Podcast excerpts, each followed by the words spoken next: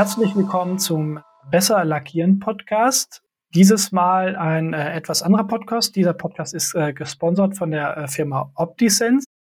Mein Name ist äh, Jan Gestüsen. Ich bin Redakteur bei Besser Lackieren und äh, ich darf mich heute, äh, freue mich heute, Georg Nelke, ähm, den Geschäftsführer von OptiSense, äh, begrüßen zu führen. Hallo, Herr Nelke. Schön, dass Guten Sie da sind. Guten Tag, Herr Gestosen. Ja, wir haben uns ja verabredet, heute über das Thema Schichtdickenmessung und die Rolle der äh, Schichtdickenmessung im Lackierprozess zu sprechen. Und vielleicht wollen Sie zum Einstieg direkt mal äh, loslegen und so ein paar äh, Worte dazu sagen, ja, wo diese Rolle aus Ihrer Sicht äh, im Lackierprozess liegt. Ja, äh, danke für die Einladung. Mache ich natürlich gerne. Wenn man das Thema Schichtigenmessung speziell in automatisierten Prozessen sich betrachtet, dann kann man von äh, zwei Seiten daran gehen. Von der einen Seite, dass man natürlich technisch sich anschaut, wo und wie und wie schnell kann man Schichtige messen.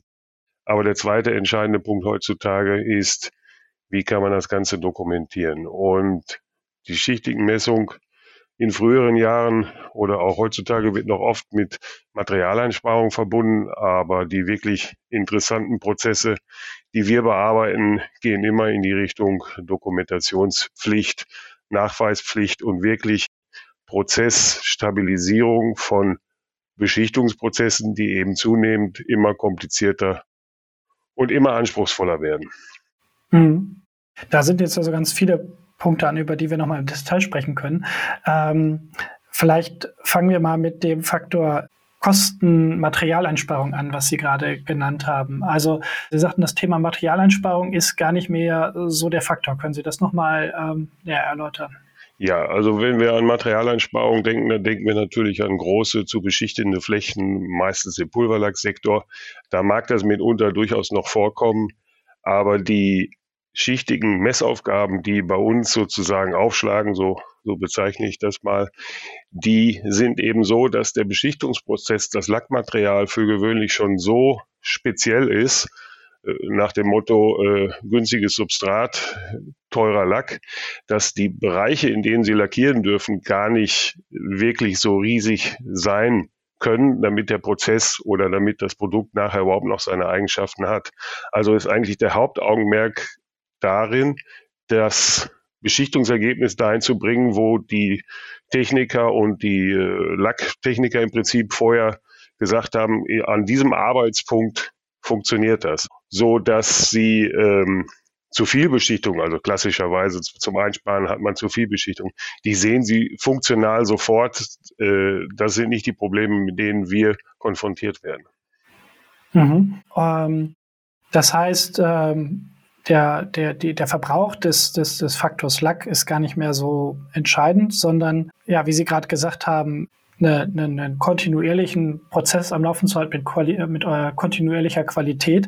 Und ähm, Automatisierung hatten Sie hier ja auch noch genannt. In dem Kontext, die Automatisierung, äh, wie, wo steht die denn aus Ihrer Sicht derzeit? Also ich denke, es wird ja nicht nur automatisiert äh, lackiert. Es gibt sicherlich noch einige, die händisch unterwegs sind. Ähm, können Sie da noch ein bisschen was zu sagen? Ja, die Automatisierung ist eben heutzutage im Prinzip das Verfahren, was bei Großserien, bei Produkten, die in hohen Qualitätsanforderungen haben, das äh, Mittel der Wahl ist. Eine händische Lackierung führt im Prinzipio bei den, wie schon gesagten, äh, relativ anspruchsvollen Lacksystemen einfach äh, nie zu den Ergebnissen, die sie erreichen müssen. Das heißt, die Toleranzbänder, in denen sie arbeiten dürfen, und in dem Fall reden wir vom Toleranzband Schichtige, die sind sowieso sehr klein. So, das heißt, die Aufgabe der schichtigen Messung ist im Prinzip bei sehr hohen Stückzahlen, bei sehr komplexen Geometrien, die wirklich relevanten Orte, Punkte und kritischen Größen auf den Bauteilen zu bestimmen. Und das ist im Prinzipio gleichbedeutend damit, dass sie das automatisieren müssen, sonst äh, erwischen sie im wahrsten Sinne des Wortes nicht immer die gleichen Flächen und sie haben auch keine Vergleichbarkeit zwischen den Bauteilen. Um nochmal einen Satz zu den äh, Kosteneinsparungen zu machen. Der wirkliche äh, Preisdrücker beim Lackieren ist First Run Rate. Das heißt, sie wollen im möglichst im ersten Durchlauf das Ergebnis erreichen. Und äh, dafür müssen sie Messtechnik einführen, weil sie sonst einfach nicht wirklich wissen, welche Einflussfaktoren eben die First Run Rate beeinflussen, beziehungsweise ja auch dann eben runterdrücken auf Werte, die dann weit unter 90 Prozent sind. Und das will keiner. Hm. Äh, äh, dazu ähm, dann direkt die Frage, wenn Sie jetzt in diesem Fall mit Schichtdicke messen, ist, ich kann ja noch vieles andere messen, äh, nicht nur die Schichtdicke, ob das jetzt optische Eigenschaften, Flop oder sonst was sind. Wie, wie genau sehen Sie da die Rolle der Schichtdicke im Vergleich zu, zu anderen Messtechniken? Ja, da gibt's ja den schönen Chaosplot vom Herrn Dr. Salaisin, der schon relativ alt ist, wo die Schichtdicke in der Mitte steht. Die Schichtdicke ist gar nicht die äh, Leitgröße, die Sie nachher haben wollen. In Wirklichkeit wollen Sie äh, Farbe, Verlauf, Glanz, Flop haben. Also das, was der Kunde nachher sieht, oder bei funktionalen Oberflächen äh, Abrieb und so weiter sie, sie verkaufen das Produkt nicht mit Schichtdicke. Nur ist es so, dass diese Größen, die ich gerade oder die Sie und ich dann auch ergänzt habe, äh, genannt habe, die sind noch viel, viel schwieriger im Prozess zu messen. Und die Schichtdicke ist im Prinzip eine makrophysikalische Größe, die relativ stabil ist und aus der sich diese anderen Faktoren sehr gut berechnen lassen. Nehmen Sie im Bereich Chemie, äh, da werden zum Beispiel ganz viele Temperaturen gemessen. Ganz einfach, weil Sie die wirklichen Leitgrößen, wenn Sie, äh, ich sag mal, ein großes chemisches Gebinde haben und gießen oben verschiedene Stoffe rein, da kommen Sie während des Prozesses nicht dran. Und wenn wir Farbe, Verlauf, Glanz nehmen äh, und Sie stellen sich eine äh, feuchte oder angetrocknete Fläche vor, das Ergebnis, was Sie von der Stelle bekommen, können Sie schlicht und ergreifend nicht für das Endergebnis benutzen. Aber Sie können mit der Schichtdicke einen, ich nenne das immer ganz gerne, Forecast machen zu dem, was da wohl gleich rauskommen wird. Und die Korrelation zwischen dieser einfach, in Anführungsstrichen einfach zu messenden äh, Größe und dem, was nachher wirklich rauskommen soll, können Sie mit entsprechend mathematischen Methoden dennoch sehr genau und mit einer sehr hohen Taktrate, sprich äh, Wiederholbarkeit erreichen. Und das ist eigentlich dann der Dreh- und äh, Angelpunkt, warum Schichtdicke gerade in hochautomatisierten Prozessen letztendlich eine der einfacheren Größen ist. Mhm.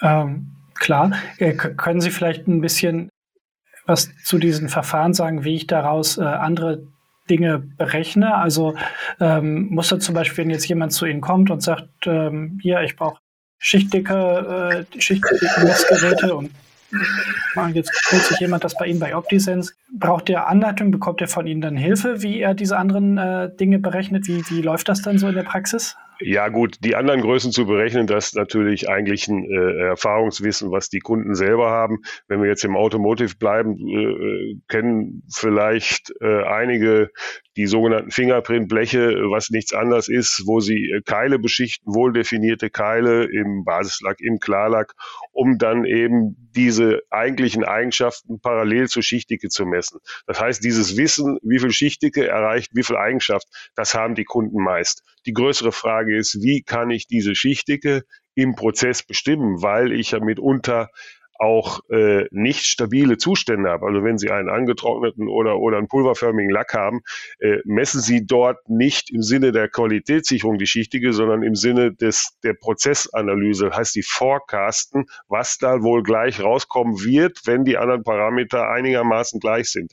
Das klingt etwas äh, äh, undefiniert, aber wenn Sie sich daran erinnern, jeder nimmt äh, morgens seine App, wenn er nachmittags seine Grillfahrtparty macht und guckt auf den Forecast. Was anderes haben Sie nicht. Ähm, Sie wollen ja nicht abends warten und dann den Gästen am nächsten Tag sagen, wir hätten gestern feiern können.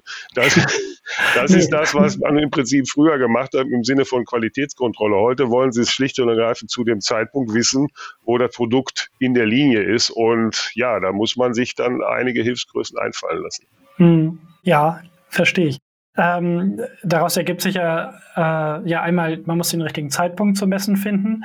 Und wenn ich jetzt an den Anfang vom Gespräch zurückdenke, oder wir haben auch ein kleines Vorgespräch geführt, das kann man ja durchaus verraten, äh, auch der Ort, an dem ich messe. Also so ein Prozess ist ja komplex und äh, mitunter sind auch die Bauteile, die ich beschichte, komplex. Wo genau setze ich da den richtigen Punkt oder die richtigen Fläche zum Messen an? Genau Im Prinzipio haben Sie es auch gesagt, das Hauptaugenmerk liegt bei uns natürlich darin, dass die Bauteile, die beschichtet werden, sehr komplex sind. Und mitunter ist es heutzutage so, dass Sie ja nicht eine Beschichtung haben und dann haben Sie eine Schichtigengrenze für das ganze Bauteil. Nein, sondern Sie haben äh, auf dem Bauteil verschiedene Flächen, von denen Sie verschiedene Eigenschaften haben wollen. Also nicht alle Eigenschaften sind im sichtbaren Bereich, nicht alle, nicht alle Flächen sind im äh, äh, montierten Bereich. Das heißt, im Montagebereich haben Sie vielleicht Korrosionsschutzanforderungen, da haben Sie andere Schichtigen, die Sie mit dem gleichen Lack erreichen, im sichtbaren Bereich umgekehrt. Das heißt im Umkehrschluss, Sie haben ja für gewöhnlich sehr komplexe Geometrien. Also nicht nur, dass die Fahrzeuge alle rund sind, sondern auch die Bauteile, die da drin sind. Äh, alles, was irgendwie, ich sag mal, qualitätstechnisch hoch äh, anspruchsvoll ist, ist krummeckig, rund, hinterschnitten, also alles andere als flächig.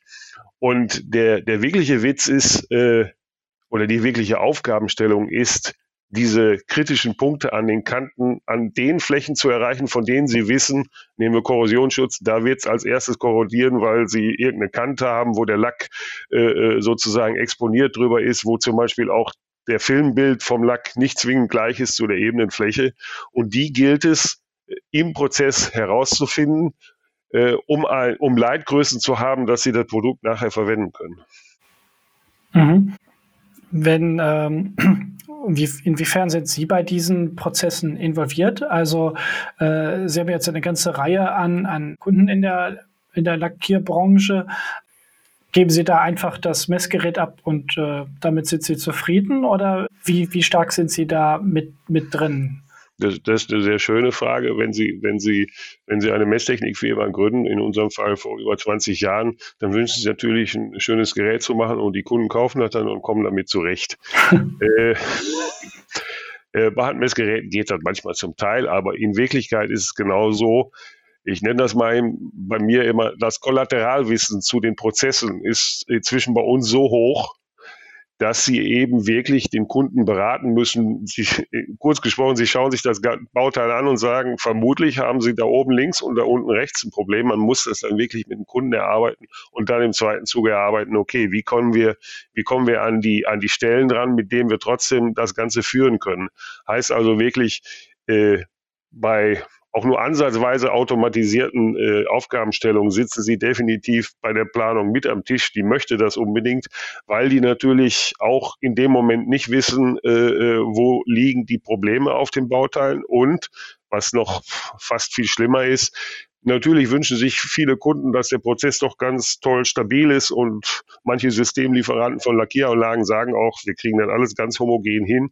Aber wenn ich die Bauteile sehe, ich weiß, mit welchem Verfahren die beschichtet worden sind, dann kann ich schon erahnen, wo die, schichtigen, äh, wo die Schichtige um Faktor 2 schwankt. Da will mhm. der Kunde nicht wissen am Anfang. Ja. Aber wenn er den Prozess darauf aufbaut, dass das äh, homogen ist und das ist nachher nicht homogen, äh, das ist natürlich bei automatisierten Anlagen ganz furchtbar. Nachrüsten ist immer hoch kompliziert so dass wir, um jetzt auf Ihre äh, Basisfrage zurückzukommen, ja, wir beraten da also faktisch ist so, dass neben dem Messgerät für gewöhnlich sehr viel Beratungsleistung dabei ist. Es geht nicht ohne. Also nur zu sagen, hier ist ein Messgerät, mach mal. Ja, das, das funktioniert natürlich, wenn es das dritte, vierte Mal in der gleichen Anwendung ist. Ähm, aber natürlich äh, äh, berührungslose Verfahren sind immer noch, äh, sind ja noch auf dem Vormarsch. Da ist noch nicht jedem klar, wie er damit wohl bitte umgeht, um auch die Ergebnisse zu bekommen. Und da gilt es zu beraten, ja. Hm. Wie genau muss ich mir denn diese Messung dann ähm, in, der, in der Praxis vorstellen? Also ich kann mir jetzt einen, einen Roboter vorstellen, der da immer in die passende Stelle fährt, gerade bei komplexen Geometrien oder wenn ich vielleicht auch variable Fertigung habe, kann ich mir das vorstellen. Ich kann mir vorstellen, ähm, äh, mehrere Sensoren äh, fix zu installieren. Ähm, wie, wie läuft das so in der Praxis ab? Ja, im Prinzip ist die erste Frage, wie viel Zeit hat man zum Messen? Mhm. Und äh, ich bin ja, ich bin ja Physiker und habe mal auch Meteorologie studiert und wenn Sie die Meteorologie machen, dann müssen Sie als erstes die Frage beantworten, auf welcher Skala arbeiten Sie. Das heißt, welche Größenordnung wollen Sie denn überhaupt suchen? Und das Gleiche gilt natürlich bei der Zeit. Sie müssen erstmal wissen, reden Sie über ein oder zwei Sekunden. Und wir haben heute Prozesse, wo die Bauteile nur eine Sekunde drin sind und dann sind die wieder weg, äh, mit rein und raus fördern. Oder äh, eine Automobilkarosse, die ist, die ist, sag mal, gefühlt 60 Sekunden, die ist eine Minute drin. Äh, davon hängt natürlich ab, ob sie überhaupt mit dem Roboter rumfahren können oder ob sie die nicht äh, faktisch statisch anschrauben. Beim statisch anschrauben ist natürlich so, dass sie vorher wissen müssen, wo sie, wo sie treffen wollen. Dadurch kriegen sie aber natürlich dann extrem hohe Taktzahlen und ähm, gerade wenn Sie die, diese Multisensoranordnung haben, wo Sie dann mehrere Sensoren anschrauben, weil Sie einfach von der Taktzeit das gar nicht schaffen, Bauteil kommt rein, dann, ich sag mal, zählen Sie bis 21 und dann ist das Bauteil wieder raus. Äh, da müssen Sie natürlich auch alle, alle Sensoren gleich untereinander kalibrieren, weil der Trick ist natürlich, Sie wollen von allen Sensoren das gleiche schichtigen Ergebnis haben. Also Sie wollen so tun, als würde ein Sensor die verschiedenen Stellen gemessen haben und Sie wollen nicht dann die N plus 1 äh, äh, Sensoren einzeln kalibrieren, sondern wir haben eine Kalibrierung für einen Lack mit einem Substrat. Und äh, das ist definitiv die Herausforderung heutzutage, aber äh, schauen Sie in Richtung Gigafactory alles, zum Beispiel was bei Batterien gemacht ist, die reden nur von Sekunden. Also wirklich mhm. äh, Aufenthaltszeit von den Bauteilen. Und dann äh, fällt die Roboterlösung oft schon raus. Das geht gar nicht mehr. Sie müssen im Prinzip gleich an der richtigen Stelle messen. Und dann müssen Sie aber wissen, sind das die Stellen, die mein Bauteil charakterisieren. Das ist schon eine Herausforderung. Mhm, das kann ich mir vorstellen. Ähm, es ist ja sicherlich auch, Sie hatten das am Anfang angesprochen, ähm, gerade bei diesen sehr schnellen Prozessen, äh, und Sie hatten am Anfang gesagt, es muss ja eigentlich beim ersten Mal äh, schon sitzen. Also da wollen wir nicht nochmal äh, nachbessern ein, ein äh, Thema, das auch zum Beispiel bei Dokumentationspflichten eine Rolle spielt, die Sie auch am Anfang genannt haben. Wie sehen denn diese, diese Dokumentationen aus? Äh, was wird da genau gefordert? Äh, die größte Forderung ist die Langzeitarchivierung. Für gewöhnlich, wenn Sie Dokumentationspflicht haben, äh, ich sage mal, gerade im Automotive ist so, Sie müssen irgendeinem Kunden, der mit dem Bauteil mit Reklamation zurückkommt, nachweisen können, dass Sie das Bauteil überhaupt so in diesem Fall beschichtet haben, wie das sein muss. Nehmen wir mal, also der Klassiker für mich, Dokumentationspflicht über wirklich, über, ich spreche von echten Dekaden, das geht hoch auf zehn Jahre, ist die ganze füllerlose Lackierung. Bei der füllerlosen Lackierung haben Sie ja das Problem, dass durch den fehlenden Füller Sie dieses UV-Delaminationsproblem haben. Das heißt, Sie laufen Gefahr, wenn dieses Fahrzeug ziemlich lange in der Sonne steht, dass das abblättert. Das passiert nicht am ersten Tag und am zweiten und auch nicht im ersten Jahr und nicht im zweiten Jahr. Und bei Ihnen und bei uns passiert das vermutlich nie, weil wir nicht genügend in der Sonne stehen. Aber wenn Sie ein Fahrzeug dann halt woanders hinbringen, dann passiert das. Und dann müssen Sie nachweisen, und das hängt natürlich von der Schichtdicke ab, weil wenn die zu dünn ist, dann kommt die UV-Strahlung hin. Wenn zu dick ist, haben sie ein anderes Problem. Mhm. Und ja, das, der wirkliche Witz bei der Dokumentation ist, ja, Sie müssen natürlich bauteilbezogen äh, wissen, äh, wie die Schichtigen sind. Also Ihnen reicht da nicht irgendein Mittelwert oder ein Prozesswert, sondern Sie sagen, da, dieses Fahrzeug mit der Nummer hat diese schichtigen Verteilung wenn sie mehrere Punkte draufgebracht haben. Und dann kommt das ganze äh, äh Zauberthema, das IIoT heißt. Das heißt im Prinzip, Sie müssen nicht nur in Maschinensteuerung denken, sondern wirklich in Datenbanken und Rückverfolgbarkeit und äh, Aufgabenstellungen, die wirklich, ich sage mal, heutzutage mit Industrie 4.0 Big Data bezeichnet werden. Und das heißt aber auch, dass die, dass die, dass die Sensoren über die Sensoren hinaus, dass die ganze äh, Technik, wie sie dann mit der, mit den Messtechnik umgehen können, darauf auch ausgelegt ist. Weil einfach, ich sag mal, irgendeinen Sensor zu nehmen und den IoT-fähig zu machen, geht, aber ähm, ist im heutigen Sinne äh, dann auch wieder aufwendig. Und wie gesagt, sie müssen sich mit großen Datenmengen auseinandersetzen, auch beim Erzeugen. Hm. Und das ist äh, letztendlich das große Thema, wenn Sie in Dokumentationspflicht gehen.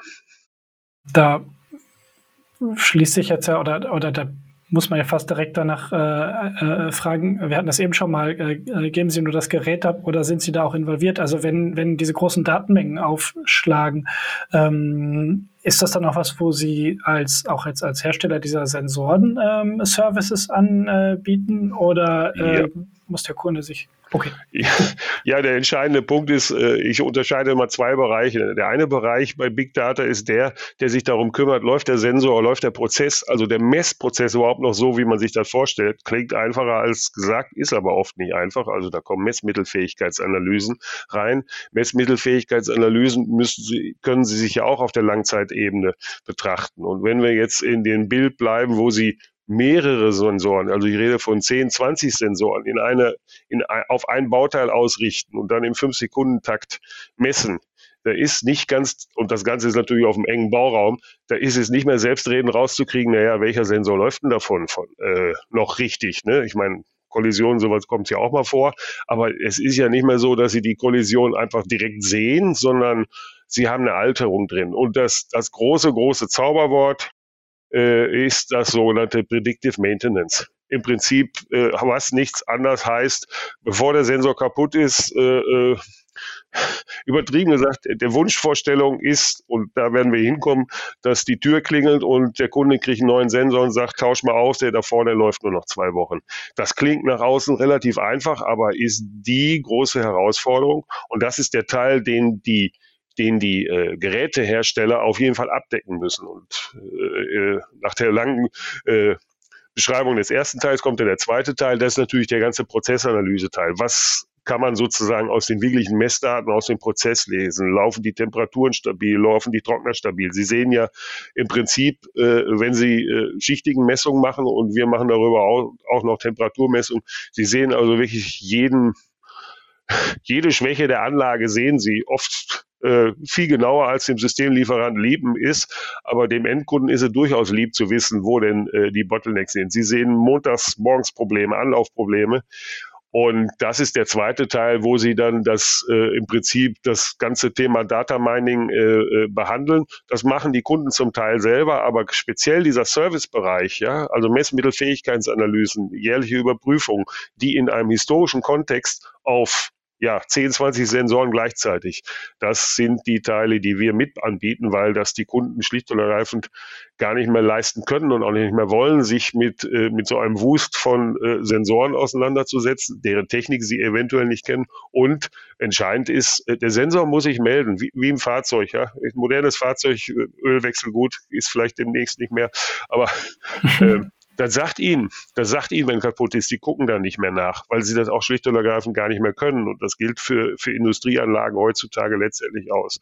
Weil die Anzahl der Leute, äh, der, der Betreiber, die in der Linie sind mit den vielen Robotern, so abenteuerlich runtergegangen ist, dann müssen sich alle Komponenten selber melden, ob es da was zu tun gibt. Und das ist schon eine große Herausforderung.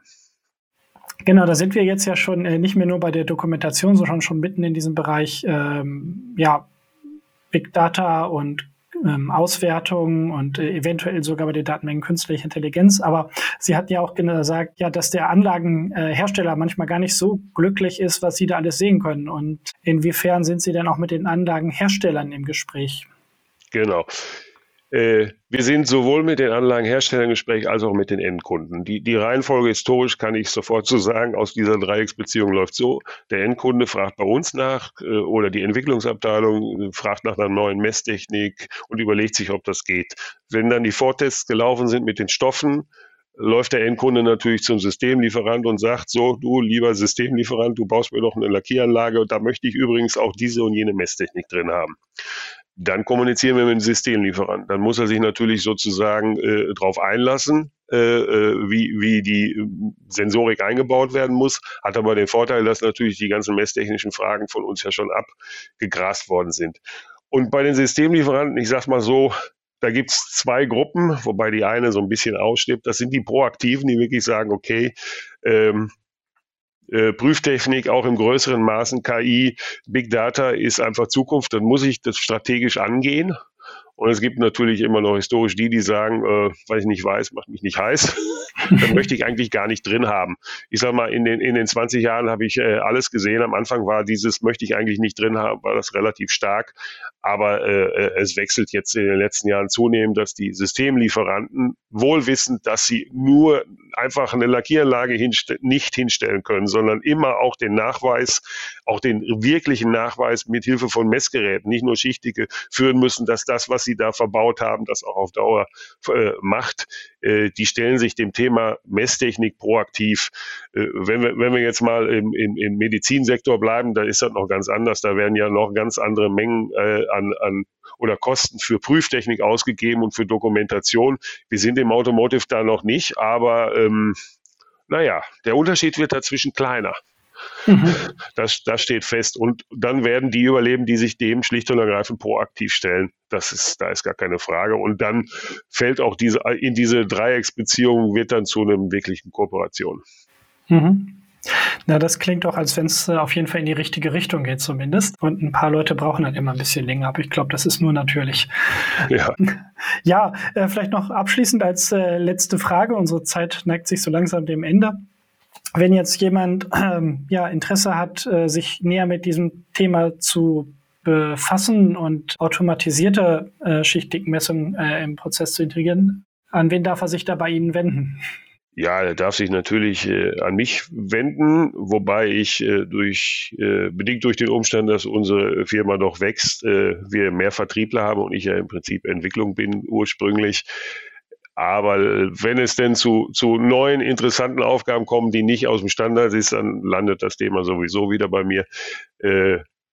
Schreiben Sie einfach an info.optisense.com und dann sehen wir sofort, in welche, in welche Schublade und Komplexitätsschublade die Anfrage geht und dann können wir auch entsprechend antworten.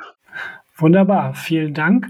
Und auch vielen Dank an unsere Zuhörer, dass Sie bis hierhin dran geblieben sind. Äh, wie gesagt, nochmal kurz der Disclaimer. Der Podcast war von OptiSense gesponsert, aber ich glaube, das hat sich nicht so angefühlt, zumindest nicht für mich. Ich hoffe, es hat Ihnen gefallen und wir hören uns dann bei der nächsten Folge wieder. Bis dahin, tschüss.